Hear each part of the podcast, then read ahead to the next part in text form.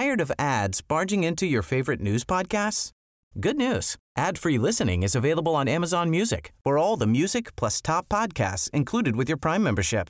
Stay up to date on everything newsworthy by downloading the Amazon Music app for free or go to amazon.com/newsadfree. That's amazon.com/newsadfree to catch up on the latest episodes without the ads.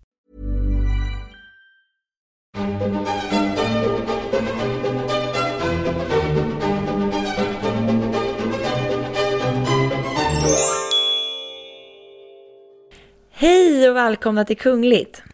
Med mig Jenny Alexandersson och med Sara Eriksson. Vilket intro. Härligt att höra sig i luren igen. Det är bra. Jag kämpar på för att hålla mig frisk och kry. Så här, i början på hösten så kommer alltid alla basiller via skolan och jobbet. Ja, så är det. Så är det ju. Hur mår du? Jo, men det är bra. Jag var väldigt rädd där att jag skulle dra på mig någon riktig höstförkylning. Jag var ju faktiskt på en coronaanpassad konsert i söndags. Åh, vad spännande. Vad då? Markus Kunegård spelade på Mosebacke i Stockholm på Södermalm. Och när vi bokade de här biljetterna, jag och min tjejkompis, så hade vi sett framför oss liksom, du vet, lite höstsol. Mosebacke är ju fantastisk utsikt över Stockholm. Men jag tror aldrig att jag har sett så mycket regn på en och samma tidpunkt. Fick du sitta där i en sån här regnponcho eller någonting? Jag hade på mig en regnjacka och gummistövlar. Men i och med att det var sittande så fick man ju de här 2 timmars öppen himmelregnet rätt i knät. Ja. Och under själva konserten, man blev ju så himla euforisk över att bara få höra livemusik och vara på konsert. Så då tänkte man inte riktigt på hur blött och kallt det var. Men det fick man ju känna på när man gick därifrån. Och då tänkte jag att nu blir det säkert en riktig dunderförkylning. Men peppar, klarat mig än så länge. Du, det får mig att tänka på kungen när han satt i en svart sopsäck på Victoriadagen. Det hällregnade vid Borgholms idrottsplats. Ja, just det. Och det enda skydd de hade mot regnet, kungafamiljen, det var de här svarta sopsäckarna. Det var väl någon som inte hade hunnit tänka till ordentligt att vädret kunde ändra sig. Men kungen drog på sig den. De kanske hade blivit för bortskämda för många år med så fint väder, för det är ju faktiskt ganska ofta fint väder just på Victoriadagen. Men ja, en regnponcho kanske hade varit bra. Mm. Vad ska vi prata om idag, Sara?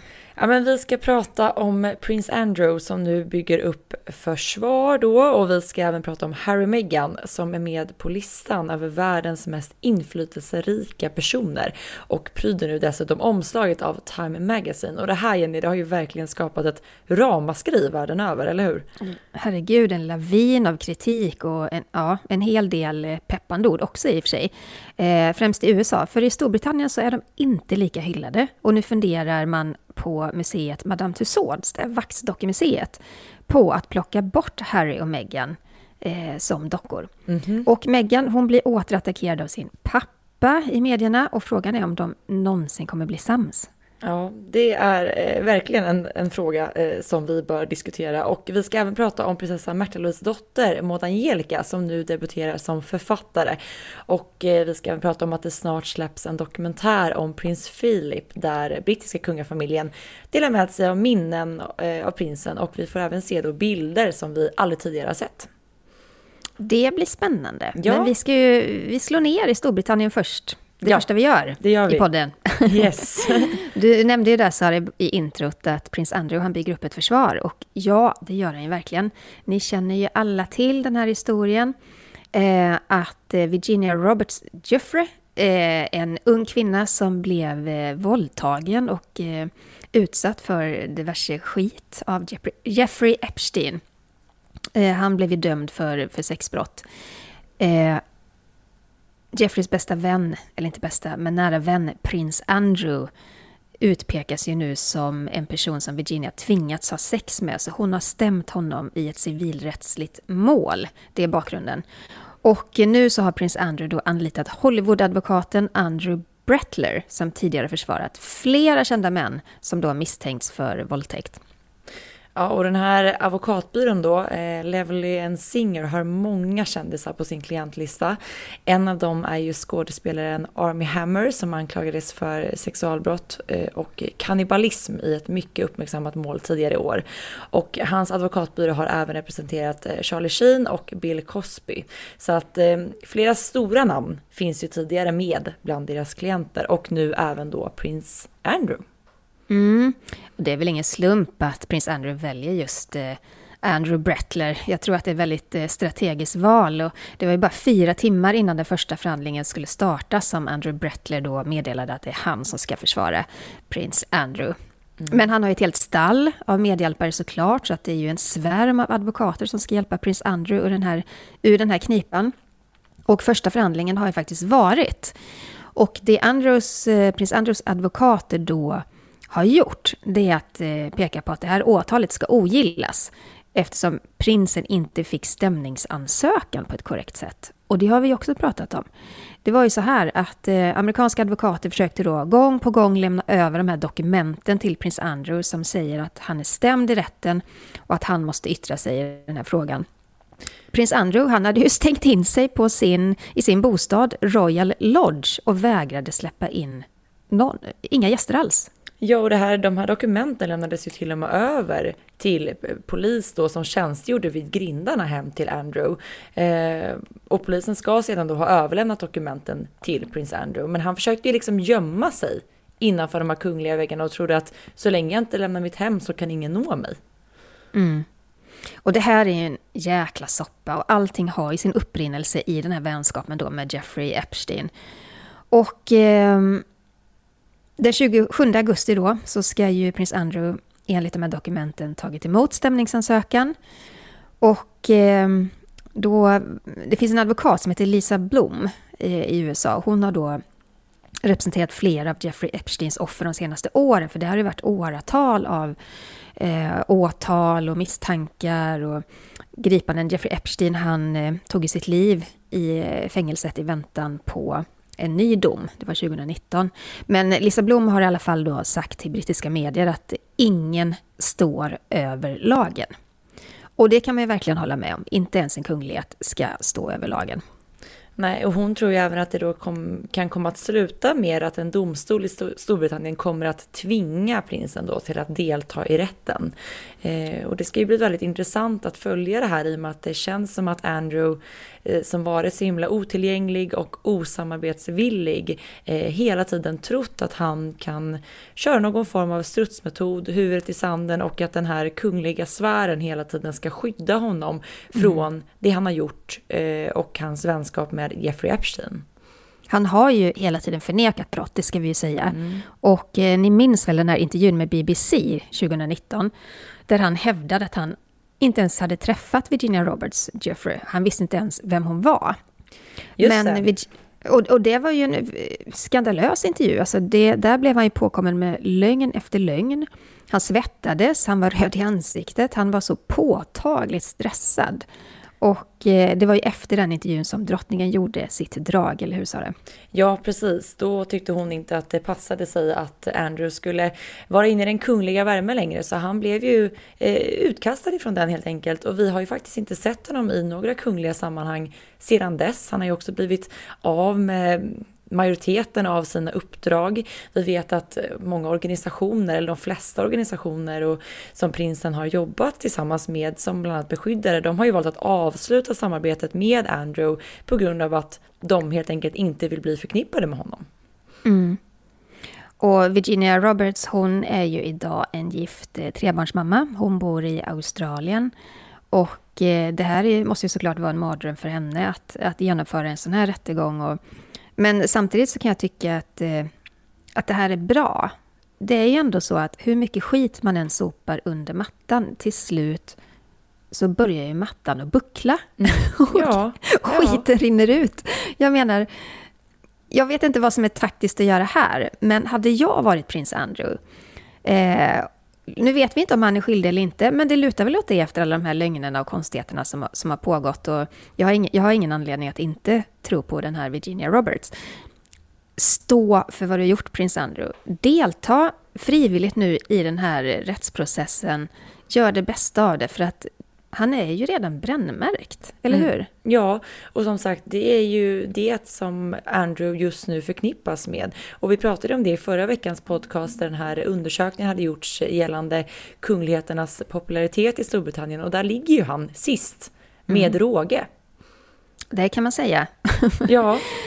Men vad kan bli konsekvenserna ifall prinsen döms, tror du? Oj, ja. Förlåt säga att brittiska medier pratar ju om saftiga böter, typ 190 miljoner eller vad det kan vara. De har ju inte pratat så mycket om fängelse, men oavsett vad han blir dömd till, alltså hur påverkar det kungahuset? Nej, men jag tänker att allting som liksom får kungahuset att gunga, alltså det ifrågasätter ju såklart hela monarkin. Det är också väldigt många som det skapas ju någon form av irritation och liksom, det mörklägger just där att kungligheterna tror sig kunna göra vad de vill och leva det här livet, och att sådana här saker inte ska komma fram.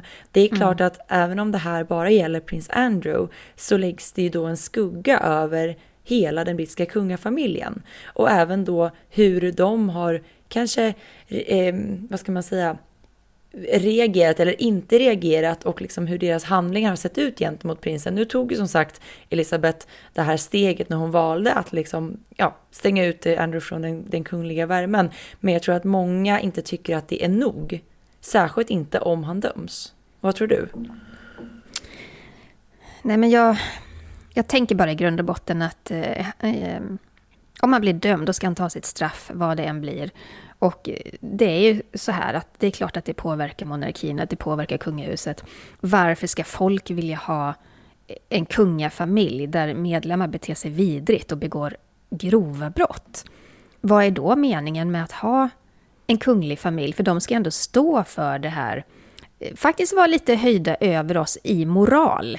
De ska ju bete sig lite bättre än vad vi andra gör. De ska vara förebilder. Och allt det försvinner ju när familjemedlemmar beter sig på det här viset. Och det är ju inte, alltså vi har ju sett andra skandaler i brittiska kungahuset med Fergie försökte ju sälja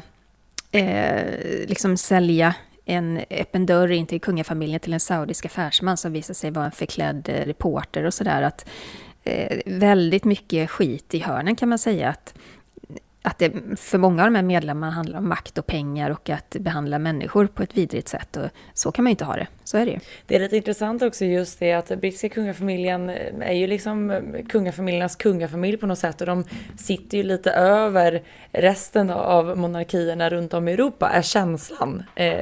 Och det finns ändå inte något annat kungahus som har så eller haft så många skandaler. Nej, verkligen. Det är lite intressant tycker jag. Men det här ska ju såklart bli väldigt spännande att följa.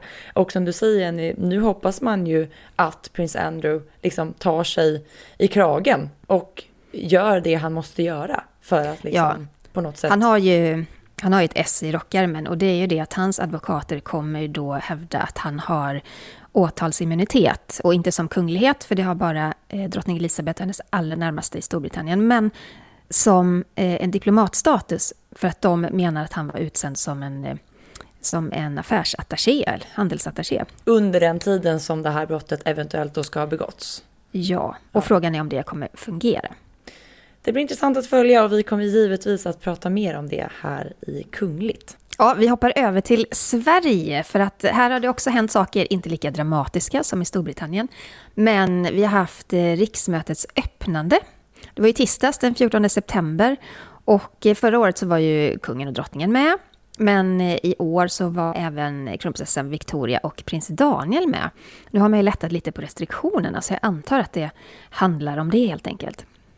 Och traditionsenligt så höll ju kungen tal i samband med mötets öppnande. Och jag tycker vi ska lyssna lite på vad han sa i sitt tal.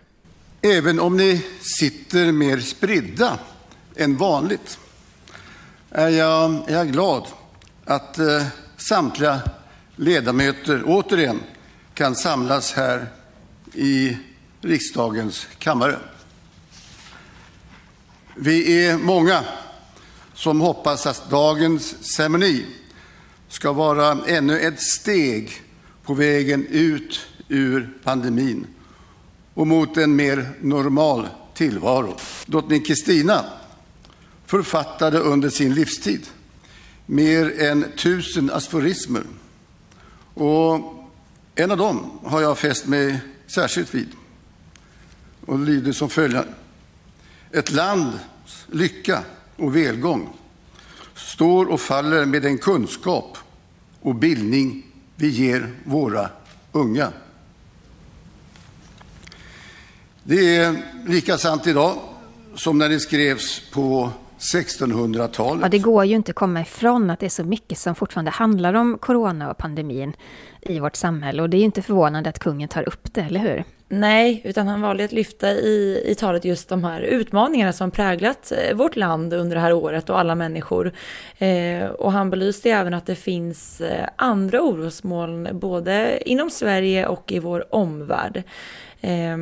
Men han höll liksom ett tal som innehöll både hopp och en påminnelse om att om liksom problemen som finns runt om i världen. Och där tycker jag att kungen alltid liksom pratar om hopp och även utmaningar, men där han också trycker på att det är just genom att vi är tillsammans i en demokrati där vi liksom kan hjälpas åt och anta de här utmaningarna, och det är ju såklart viktigt. Men på tal då om demokrati, Sara, för att i samband med riksmötets öppnande så kommer det alltid mycket kritik kring, ska verkligen kungen öppna det här mötet? Han har ju ingen politisk makt, men han ska ändå stå där och hålla i den här öppningen. Och så kommer alltid motargument till det, såklart.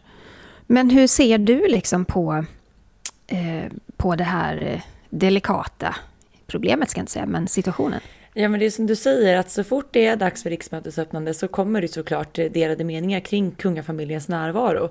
Och det handlar ju främst om att många ser ju monarkin som en motsats till demokratin, i och med att kungligheterna inte är folkvalda och heller inte har någon politisk makt och så vidare. Jag ser liksom, jag förstår att de här argumenten cirkulerar och att det råder delade meningar. Jag tänker dock mycket på den rollen som kungen och kungafamiljen har idag, som är symbolisk och som handlar om att visa vad Sverige är och vad Sverige gör. Och där är ju demokrati en av nycklarna, såklart, och en av det viktigaste vi har. Och då att kungen håller ett politiskt neutralt tal där han förklarar mötet öppnat också. Det finns ju en stark symbolik i det som jag ser inte den som demokratisk riktigt. Hur ser du på det? Jag tycker att man alltid ska ha en diskussion kring allt som har med demokrati, monarki och statsskick och sånt att göra. Den ska hållas levande. Men sen är det så här att enligt den successionsordning som vi har idag så har ju kungen ingen politisk makt. Den är endast ceremoniell. Och en av hans uppgifter som faktiskt då finns kvar efter den här grundlagsändringen som jag har för mig trädde i kraft 1974, det är ju just att öppna riksmötet. Och så länge inga ändringar görs i den här lagen så är det ju så här det kommer vara. Kungen öppnar riksmötet. Och sen kan man ju tycka hur mycket man vill i den här frågan. Men faktum kvarstår, kungen och regeringen följer ju den grundlag vi har. Och kungen har ju inte mer makt för att han håller ett tal och förklarar ett möte öppet. Och precis som du säger, Sara, jag ser det också som så att kungen är ju främst en symbol för Sverige. Men med det sagt, man kommer ju in i en väldigt mycket vidare diskussion, och det bottnar ju alltid i att är det demokratiskt att ha en kungafamilj och en regent som ärver sitt ämbete, när allt annat i vårt samhälle handlar om att man ska inte ha nepotism, man ska inte ha folk som ärver titlar och makt och sådär, men just regenten gör ju det. Och den diskussionen måste ju få vara levande. Man måste ju kunna få kritisera kungafamiljen likväl som man kritiserar politiker eller andra människor med makt. Och just den här frågan, den kommer ju inte ändras så länge vi har den grundlag vi har. Nej. Sen finns det, jag såg det också det jag sa, att det var ju 2 politiker eller riksdagsledamöter, tror det var från Centern och Socialdemokraterna, som är då med i Republikanska föreningen, som skrev ett inlägg kring detta.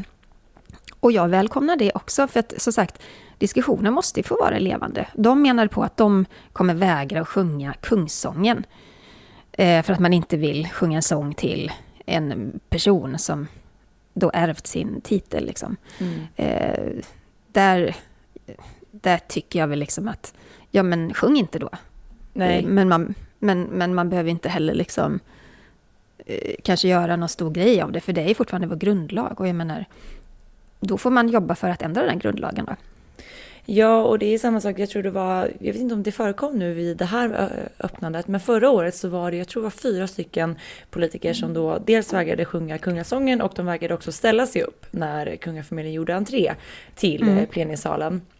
Och det här skapar ju debatter just kring allt det här. Och som du säger, Jenny, det är viktigt att en debatt pågår, det är viktigt att det också ifrågasatts, och också att alla har rätt till sina olika åsikter kring det här, givetvis. Mm.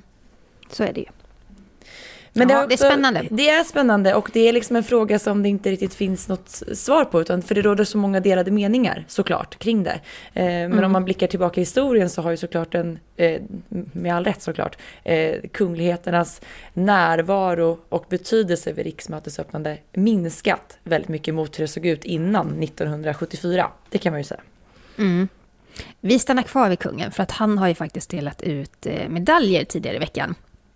Och det var medaljerna Hans Majestäts Konungens medalj och Literis et Artibus vid en ceremoni i Vita havet på Kungliga slottet. Ja, och det var ju kul. Vi som sagt, vi börjar återgå lite mer till det normala, så nu kan man ändå samlas några stycken vid sådana här ceremoniella tillställningar. Och tidigare så kallades ju den här medaljen för hovmedaljen, och den tilldelas då människor som gjort särskilda förtjänster för samhället samt konstnärliga insatser inom musik, scenisk framställning och litteratur. Och förra året då så hölls ju ingen ceremoni på grund av pandemin, så nu fick ju de som tilldelats medaljen 2020 närvara på slottet, och där såg vi olika pristagare, eller hur, Jenny? Ja, Beatrice Ask, Robin, artisten, Johan Ulveson, skådespelaren, Leif GW Persson. Ja, han och han medverkade ju faktiskt i Nyhetsmorgon på TV4 och nämnde då när han fick den här medaljen, så vi kan väl lyssna på vad han sa. Jag fick i måndags, det var i förrgår då, så fick jag Hans Majestät Konungens medalj. Men alltså, oj, men vad du säger du lite sådär. Titta här vad fint. Ja, det gör. Berätta, vad var det för medalj? Han ser mer vältränad ut än jag, det beror på att han är det. Bilder ljuger inte heller. Nej. Jo, det är för olika insatser då som har varit till gagn för riket och sådär. I mitt fall att jag har ökat kunskapen om kriminologi. Ja. Det är väl bara att gratulera. Hur känns det? Ja, det är både hedrande och lite manlig blir man sådär. Det är klart det ska bli. Det tycker vi har fog för. Förra gången jag fick en utmärkelse, det var Simborgarmärket. Okej. 70 år sedan. Ja. Rakt uppåt. Sen har det gått spikhögt upp. 70 år är dags för nästa. Ja. Grattis till medaljen. Tack. Ja, jag tycker att han är väldigt rolig och lättsam. Han sa ju det att kungen ser lite mer vältränad ut än jag, och det är för att han är det. Och sen pratar han ju även om att han är lite mallig, för att sist han fick en utmärkelse var när han fick Simborgarmärket. Så att det var väl dags då igen. Nu en liten tyngre utmärkelse än silverfisken kanske. Eller hur? Eller baddaren, kommer du ihåg den? Ja, men vet du, jag blev så förvånad, för jag var sån som tog många Simborgarmärken förr. Ja, jag tyckte det var kul. Men det, vet du, har kommit så många nya, Jenny. Vi hänger inte med längre. Va? Har de ändrat, menar jag? Det är så mycket färger, och det är pigviner, och det är, du vet, förut var det ju baddaren. Nej. Och sen var det ju fiskarna. Och sen var det ju fiskarna med krans, liten krans. Och sen var det ju större krans. Och sen var det magisten, var det typ det sista man kunde ta, för då var man ju typ simlärare. Ja, och sen hade man ju dem på en sån här fin liten tavla, sån där med ett streck med på. Med sammet på. Ja, kanske man skulle hänga upp här hemma. Herregud, det märks att vi är födda på 70 och du då 90-talet, skulle jag på säga. Exakt, saker och ting har hänt. Nu känns det mer som att 70- och 90-talet är lite närmare varandra när det gäller Simborgarmärken än dagens ungdomar och deras färgglada märken. Ja, nej, du spanar in där, för jag blev så förvånad när jag såg den här förändringen. Mm.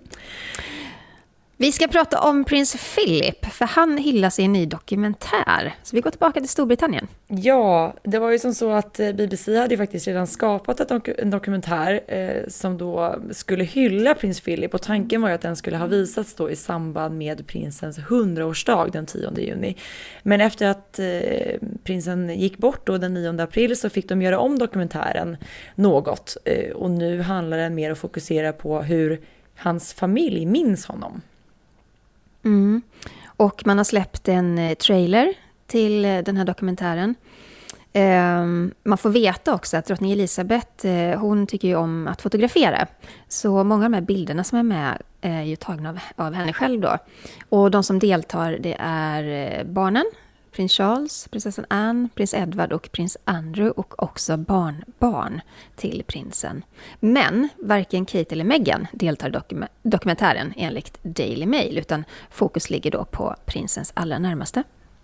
Ja, så är det, och jag tycker vi kan lyssna lite på trailern där vi redan nu får höra några av rösterna i dokumentären. He's always been a huge presence behind everything we've done really. What you see is what you got with my grandfather. He was unapologetically him.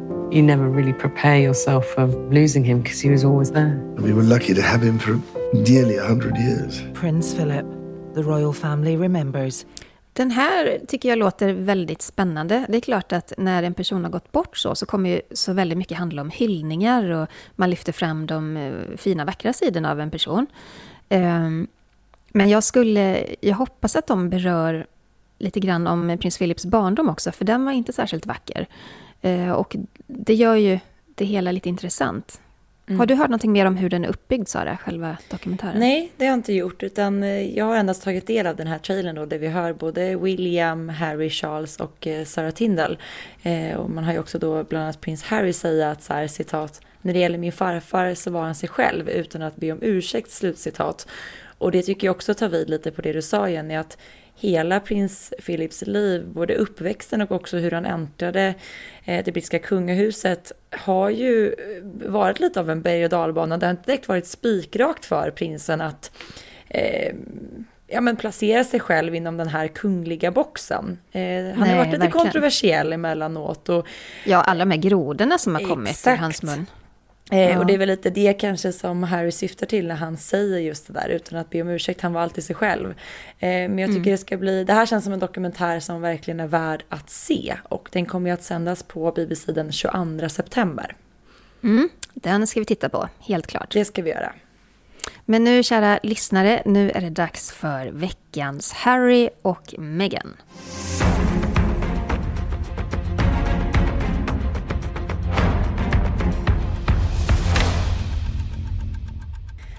Ja, förra veckan så pratade vi om att Harry och Meghans popularitet sjunkit drastiskt i Storbritannien, men paret har ju fått minst sagt en revansch i USA i alla fall. Mm. Harry och Meghan är med på listan till världens mest inflytelserika människor av Time Magazine, och de pryder dessutom omslaget, eller ett av omslagen, för det är flera människor, de har gjort flera omslag. Ett av omslagen som släpptes då på prins Harrys födelsedag igår den 15 september. Just det. Och personerna på den här listan väljs ut av redaktörer på The Times Magazine, och nomineringarna kommer då från människor som tidigare har förekommit på listan. Mm. Eller hur? Det stämmer, och bland de här då 100 mest inflytelserika personerna som blivit utnämnda så delas även de då upp i 6 olika kategorier. Det är då ikoner, pionjärer, titaner, artister, ledare och innovatörer. Och Meghan och Harry tillhör då kategorin ikoner. Och där toppar de den listan, eller hur? Ikonernas, det gör de. Lista. Där är de på toppen, och det är också därför som de har fått tagit plats på det här omslaget. Och parets nya tillvaro bortom den här kungliga världen lyfts nu i den här prestigefulla listan. Och förutom då den stora är att ta plats på listan, så får de då vara på omslaget som sagt. Och som du sa, Jenny, så är det ju 7 olika omslag som gjorts, och det är då baserat på kategorierna. Och det här omslaget, Jenny, det har ju fått... reaktionerna har inte varit nådiga. Oh my god, säger jag. Vi kan försöka beskriva det för er som inte har sett det, men det är alltså en bild där man ser att bakgrunden är en trädgård, och man får veta sen att det är parets trädgård i Montecito vid deras hus. Och på bilden då så står Meghan lite framför Harry. Hon är iförd en vit kostym kan man väl säga, eller outfit. Mm. Hon står lite bredbent och ser ut som en väldigt så här stark kvinna. Och bakom, alltså precis bakom henne så står prinsen. Han är klädd i helsvart. Han har sin högra hand på hennes axel. Folk har ju tolkat den här bilden på så sjukt många olika sätt. Mm. Men man kan säga att en majoritet, om man följer sociala medier i alla fall, det är att den här bilden visar, den symboliserar att Meghan är den starka i förhållandet. Att Harry får stå ett steg bakom henne och stötta henne. Och att Meghan har liksom i sin vita, oskyldiga klädsel, liksom, hon framstår som den goda kvinnan. Liksom, och han är bara då en skugga bakom henne. Det är många sådana reaktioner, ja. Och sen inuti magasinet så finns då ytterligare en bild som är fotad vid någon form av fönster hemma hos paret. Och där bär både Harry och Meghan en lite klädsel som går i gröna toner tillsammans då. Och där har de också placerat henne i en sån här power pose, liksom med lite bredbent och lite så här. Det känns som det finns något genomgående tema där i alla fall. Meghan är ju liksom den som syns mest i de här bilderna. Det kan man ändå säga. Ja. Det var lite intressant också för att jag läste att inför fotograferingen så var det ju frisören Sarah Normand som fick uppdraget att styla Meghans hår. Och det var ju faktiskt även han som gjorde hennes hår inför bröllopet 2018. Så de har ju haft ett nära samarbete tidigare. Men du, det är så roligt för att det finns ett så här meme på sociala medier nu som du skickade till mig, Sara. Oh. Där det är omslaget och så är det en person som har skrivit då att ja, men här ser vi ju Meghan och hennes frisör som förklarar hur han har gjort slingor i håret. Ja, men du vet att de tittar in i kameran på ett sätt som att de skulle kunna tittat in i en frisörspegel, och där Harry sticker fram huvudet så här, försöker förklara vad han gjort med hennes hår. Ja, men det är lite den känslan som när man sitter där precis klar och sen ställer sig frisören nära med den här spegeln och visar så här ser det ut bakifrån. Ja, men lite så. Jag förstår vad de menar. Men det finns ju också, om man kollar på informationen kring vem som har skapat de här bilderna, så är det Nina Hallworth och hennes syster Claire Hallworth som då har stylat. Och de är vana att jobba med kändisar och bland annat personlig stylist till Jennifer Aniston. Det var inte första gången de hade att göra med Hollywood-kändisar. Det kan vi ju säga. Men en sak som vi kan slå fast vid är ju att det här är ju första gången som Harry och Meghan ställer upp och pryder ett omslag med den här typen av bild. Och det är ju unikt i sig med tanke på hela den här grejen med att de vill hålla sig borta från media, vara neutrala, inte synas så mycket. Mm. Ja, men det kan vi ju ta ifrån dem. För att de agerar ju helt tvärt emot vad de säger. En stor del av kritiken kring bilden har ju också handlat om att bilden är extremt photoshoppad. De är så släta i hyn att de ser ut som sidendockor. Och det blir också så här konstigt när man tittar på ljussättningen på bilden. Han, fotografen, har ju antagligen använt otroligt mycket lampor då i trädgården. Men det ser ut som att de är påklistrade i den här trädgården. Att det skulle vara inklippt nästan. Ja, men det är ju inte det. Men photoshoppningen har ju också folk rasat över. Och många fotografer, professionella fotografer, har ju liksom kommenterat det här med att hur kan man, eller varför skapar man så här photoshoppade bilder? Känns ju tyvärr lite så typiskt amerikanskt att det fortfarande ser ut så. Och jag är ju lite... Jag gillar inte den grejen faktiskt alls. Men vi kanske ska prata lite om själva motiveringen då till att de nu är med på den här listan. De hyllas ju väldigt mycket för sitt välgörenhetsarbete. Och då är det José Andrés som grundat World Central Kitchen. Vi har pratat om det tidigare att Harry och Meghan har jobbat tillsammans med den organisationen. Och jag tror även att de är god vän med José Andrés. Så han har alltså skrivit den här nomineringen, eller skrivit texten i tidningen? Ja, precis. Och där han bland annat då skriver att Harry och Meghan är bra på att agera inom de frågor som ligger dem varmt om hjärtat. Vi kan läsa då exakt vad det står. Då står det så här, citat. I en värld där alla har en åsikt om människor de inte känner hertigen och hertiginnan istället medlidande med de människor de inte känner. De tycker inte bara, de springer mot kampen. Slutcitat. Åh herregud, ursäkta mig, men vilken plattityd. Ja. De springer mot kampen, ja det kan man verkligen säga att de har gjort. Alltså, kära lyssnare, nu låter jag så oerhört negativ. Jag är inte negativ till att de är med på listan, men jag är negativ till det här sötsliskiga. Jag springer mot kampen har de uppenbarligen gjort, för att de har ju tagit fighter både här och där konstant hela tiden, till och med mot sina egna familjer. Så ja, men Sara, om vi nu ska vara då jättekritiska, de ska då vara en av världens inflytelserika personer och det handlar om välgörenhet. Vad är det de har gjort som är så otroligt outstanding inom välgörenhet? Alltså det som stör mig lite i den här motiveringen och där man lyfter deras... Självklart så finns det ett viktigt arbete bakom välgörenhetsorganisationen. Men där skulle jag säga att det finns så många kungligheter i den här världen, om vi nu ska prata om kungligheter kopplade till välgörenhet, som gör ett enormt arbete och som faktiskt gör så himla stor skillnad. Jag tänker framförallt på svenska drottning Silvia och arbetet med Childhood Foundation. Där tycker jag man kan prata om ett välgörenhetsarbete som verkligen gjort avtryck och gör avtryck än idag. Om vi nu bara ska fokusera på det kungliga och den kopplingen. Ja, under så många år också som drottningen har arbetat med det. Men problemet här är väl att Harry och Meghan är kändisar. Alltså de är ju mer kändisar än vad de är kungliga. Och då är det väl enormt tacksamt att sätta dem på ett omslag, därför att Times redaktörer vet att det kommer ju skapa enormt mycket buzz. Ja, vi sitter ju och pratar om det nu. Det säger ju ganska så mycket. Och det hade ju inte hänt liksom. Så. Nej. Men det är också så här, det som skaver lite, det är ju att Harry och Meghan också jobbat liksom mot miljön. Det finns också andra kungligheter som gör det bättre.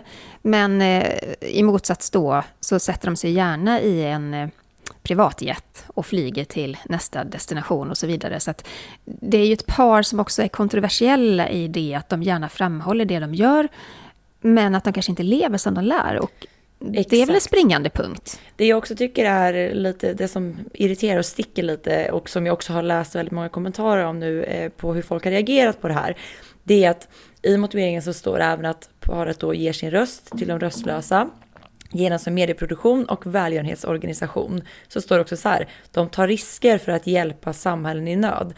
Vilka risker är det de har tagit förutom fighten gentemot det brittiska kungahuset? Har de varit på plats någon gång för att hjälpa? Nej, men alltså det enda jag har sett har varit ett ganska så här ordmosigt uttalande om Afghanistan. Vilket de också fick mycket kritik för. Ja, är det då att ta en risk att bli utsatt för kritik? Jag vet inte. Prinsessan Sofia har ju till och med... Alltså hon klev ju in på Sofiahemmet för att avlasta vårdpersonal som behövde arbeta med corona. Eller alltså, vad heter det? Covid-19-sjuka människor. Där tar man en risk. Och prinsessan Sofia blev ju sjuk sen i corona. Och vad är det där paret? Liksom, på The Playground, Sofia och hennes väninna tillika kollega Frida, de är ju på plats i Sydafrika och hjälper till. Jag menar, de är ju närvarande på ett helt annat sätt än vad Harry och Meghan någonsin har varit. Och just att man ska säga att de har tagit en risk. De har tagit en risk för att utsättas för kritik och blivit omskrivna i media. Är det en risk? Det är den enda risk som jag kan se i så fall, och som de har tagit. Och det stör mig väldigt mycket. Och sen också att de ger röst till de röstlösa. Snälla lyssnare, hjälp oss, påminn oss gärna. Vad är det för röstlösa som de har gett en röst till? Är det då det här med mental ohälsa? Kan det vara det? För det var en fantastisk insats, men det jobbade även Kate och William med. För jag menar... Jag vet när de då trädde ut ur kungahuset så hade de en sån här dekret till pressen att de skulle välja ut medier som fick täcka deras uppdrag och sådär. Sen visade det sig att de sket ju totalt i det. De har inte blivit intervjuade av några up-and-coming journalister, utan de har ju satt sig i trädgården hos Oprah Winfrey och blivit intervjuade av en av världens största tv-stjärnor. Så att det är ju det här att leva som man lär. Om man går ut med ett viktigt budskap, men själv sen lever totalt emot det. Jag vet inte, Sara. Nej, men jag tycker det är viktigt att man också ställer sig lite kritiskt till det här, för att så här, det är jätte så här, de är med på den här listan och de har själva uttryckt att de är väldigt ödmjuka och tacksamma efter att ha kommit med på listan, där de gjort via då sin Archewell Foundation. Men jag tycker också att man ska ifrågasätta så här, vad är det de har gjort som gör att Hollywood tycker att de är alltså världens topp 100.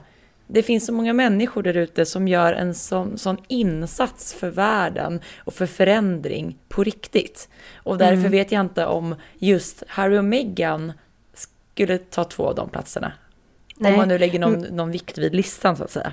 Ja, men ni lyssnare får jättegärna höra av er till oss om det är någonting som ni tycker att vi har missat i det här, eller hur ni reagerar på den här nyheten. Mejla jättegärna till kungligt@aftonbladet.se. Vi vill gärna höra era åsikter också. Ja, och som sagt, det du nämnde Jenny tycker jag också är viktigt att belysa, det att det här arbetet som Harry och Meghan har gjort och gör genom att man pratar och belyser psykisk ohälsa, det är alltid ett viktigt arbete oavsett vem som gör det. Det är inte så att vi kritiserar att de har gjort det och att det skulle vara oviktigt, men jag tycker bara att själva den här motiveringen till att de skulle vara så inflytelserika och att det de har gjort står sig så mycket högre mot vissa andra viktiga saker som har skett liksom under året. Det är det som blir lite knas tycker jag. Ja. Men i samband med detta utnämnandet då, så skriver Harry och Meghan på sin sajt Archewell att de är ödmjuka för att de har kommit med på den här listan. Ja. Och många tror nu liksom att det här omslaget symboliserar en ny era för paret. Liksom en era av synlighet. Nu kommer de liksom synas ännu mer och höras ännu mer. Och då undrar jag, Sara, vad tror du? Blir de ett influencerpar kanske? Nej, men det är ju många som höjer på ögonbrynen just för att ser Harry och Meghan sig själva som någon form av globala ledare nu efter det här året och efter att de har lämnat kungafamiljen. Och ja, det tror jag faktiskt att de gör. Jag tror att det här liksom inte första och sista gången vi ser paret i den här typen av sammanhang alls. Vad tror du? Nej, men verkligen. Jag har för mig också att Meghan var med på Times lista förra året.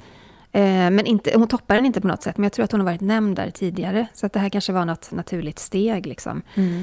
För redaktörerna. De märkte väl också hur stor genomslagskraft hon har. För jag var inne och kollade på Times Instagramkonto, och i chock sitter och läser de här kommentarerna, för att folk är oerhört kritiska. Och de är kritiska på ett konstruktivt sätt och de är kritiska på ett vidrigt sätt. Så att det finns alla grupper i detta. Men jag kan säga så här, av det jag har läst igenom och scrollat i morse, 90% av de som är inne och kommenterar där är så förvånade över att det här paret ska toppa en lista i den här kategorin. Ja. Nej, vi får se hur det här utvecklar sig, men Harry och Meghans nya roller håller väl liksom på att utformas, och jag tror inte direkt att deras, som de från början uttryckte att de ville ha en mer low-key-roll och inte synas så mycket i media, det är nog ingenting som direkt kommer märkas av i den här utvecklingen. Det där var ju faktiskt bara bullshit. De har ju agerat tvärt emot det hela tiden. Ja, alltså verkligen. Och sen ska det också bli intressant att se, med tanke på den här mediala närvaron, vad som kommer att bli med deras podcast som släpptes. Det är ju snart ett år sedan i december, va? Och där har varit ekatomt.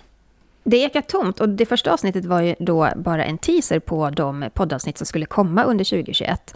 Det har ju inte kommit ett enda under 2021. Jag undrar liksom vad Spotify tänker kring det här samarbetet, för att det handlade ju också om väldigt mycket pengar som Harry och Meghan fick för samarbetet. Men om vi nu ska prata vidare om Harry och Meghans popularitet, så i Storbritannien ligger de ju inte direkt lika mycket på plus som de gör för tillfället i USA. Och ni vet Madame Tussauds, många som lyssnar har säkert besökt det museet när man har varit i London. Jag tror även att det finns på andra platser i världen också, va Jenny? Ja, precis. Ja. Och där har ju då paret tidigare stått bredvid den brittiska kungafamiljen där alla vaxdockor är samlade.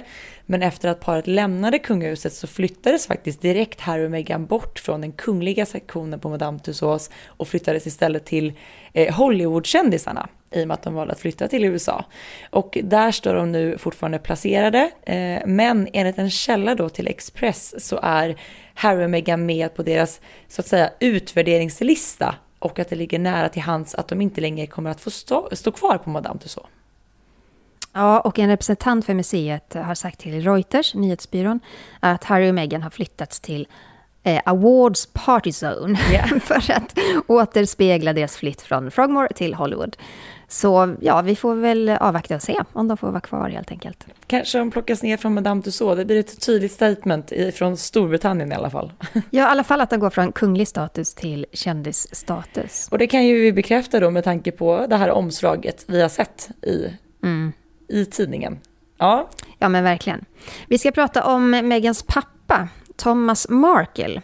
För han attackerar återigen Harry och Meghan. Han brukar ju höras i medierna titt som tätt. Han har sällan snälla saker att säga om sin dotter och dotterns man. Och nu har han återigen då gjort några vassa uttalanden. Mm. Han säger att Harry och Meghan är fruktansvärt orättvisa mot sina barn som inte låter barnen ha någon kontakt med vare sig morföräldrar eller farföräldrar. Och själv har han ju inte haft någon kontakt med Meghan sedan bröllopet 2018. Och han säger även att han funderar på att ta till juridisk hjälp för att få träffa sina barnbarn Archie och Lilibet. Men han lägger till att han inte vill att barnen ska vara som någon form av brickor i ett spel. Och att han har då istället beslutat sig för att vänta. Det här var ju en 15 minuter lång intervju i Channel 7s frukostprogram som han deltog i. Och vi har ju sett tidigare att Meghans pappa är ju inte rädd för att delta i media. Och just säga exakt vad han tycker och tänker. Vi kan ju lyssna lite på vad han sa den här gången. What lengths would I go to see them? I would wait patiently till they were ready to bring them to me. I don't want to be a stalker. I don't want to do anything like that. They live about 120 miles from me in Montecito. But as long as she, my daughter has the attitude that she doesn't want me to see them, that's the way it's going to be. I certainly won't do anything silly or attempt to stalk them to see my grandchildren. Although I think they're being deprived of seeing all their grandparents, and they're being deprived of seeing all their relatives, and I think that's terribly unfair to them. Alltså den fråga jag ställer mig efter att ha hört det här. Han pratar ju om att han liksom väntar ut Meghan. Han vill ju träffa sina barnbarn. Men de här regelbundna attackerna och medverkan i media, gör det någonting gott för Thomas Markle? Möjligtvis att han tjänar pengar på dem, men de bidrar ju inte till att han kommer bli sams med sin dotter. Det tror inte jag. Nej, och det här är ju en sån infekterad relation som Meghan och hennes pappa har. Och den har ju pågått ända sedan innan parets bröllop 2018. Och det har ju liksom bara som en liten tsunami liksom blivit värre och värre och värre med åren. Och som sagt, som du säger Jenny, för varje uttalande han gör i media så tror jag att det är liksom ytterligare ett kliv bakåt i chansen att någonsin få träffa sina barnbarn. Jag tror inte att de kommer att bli sams efter vad som sagts i media och också den här rättsprocessen som faktiskt har pågått dem emellan. Mm. Nej, men Thomas Markle har också sagt att han kan tänka sig att vittna mot sin dotter. Det var ju den här stämningen som... Alltså Meghan stämde ju några tabloider i Storbritannien. Och då sa ju Thomas att han kan tänka sig att vittna mot henne. Jag menar, det går ju inte att lösa den här knuten. Nej.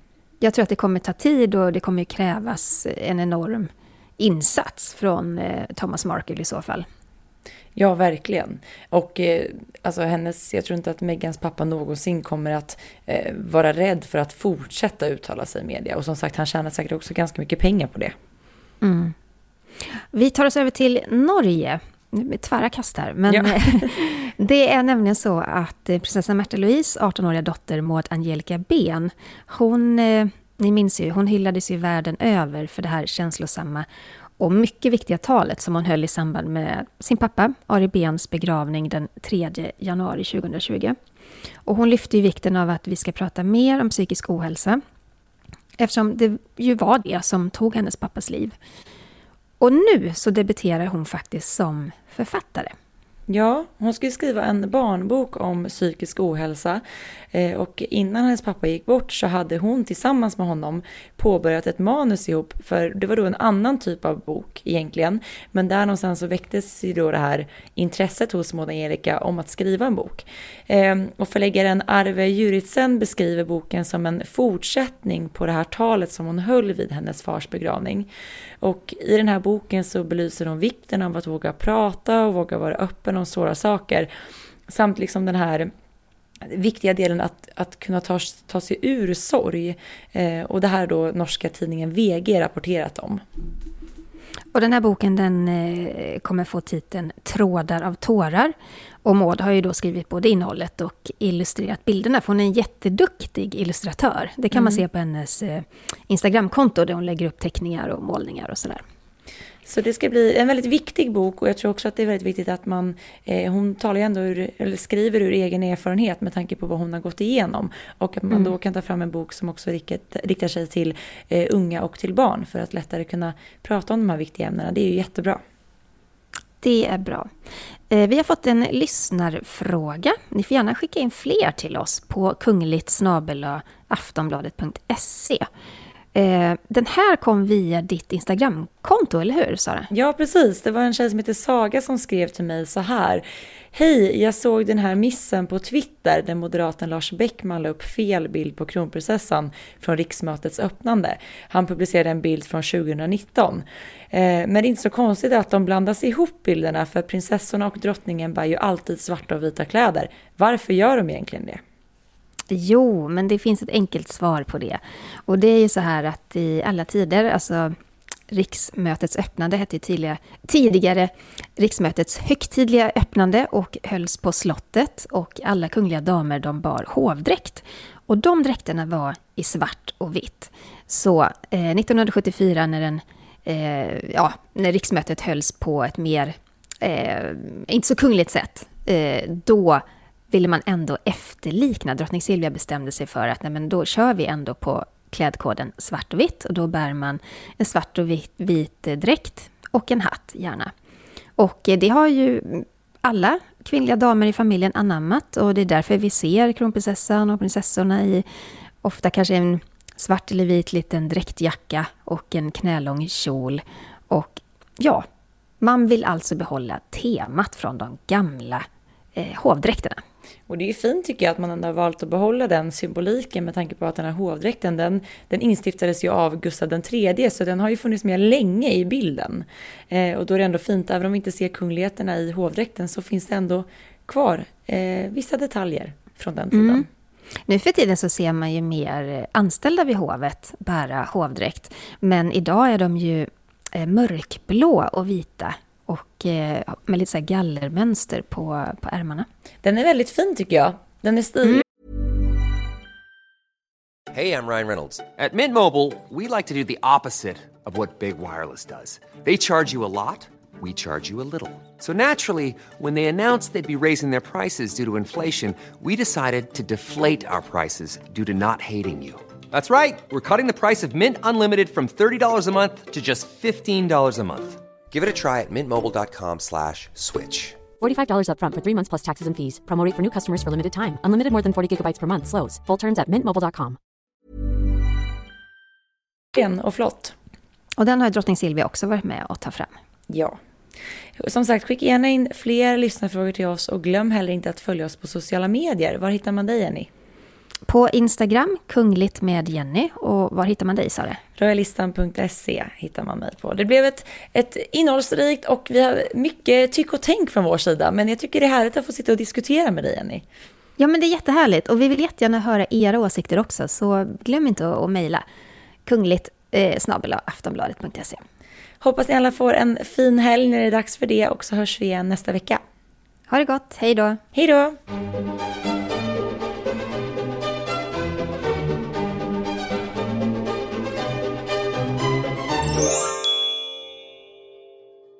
Du har lyssnat på en podcast från Aftonbladet. Ansvarig utgivare är Lena K. Samuelsson.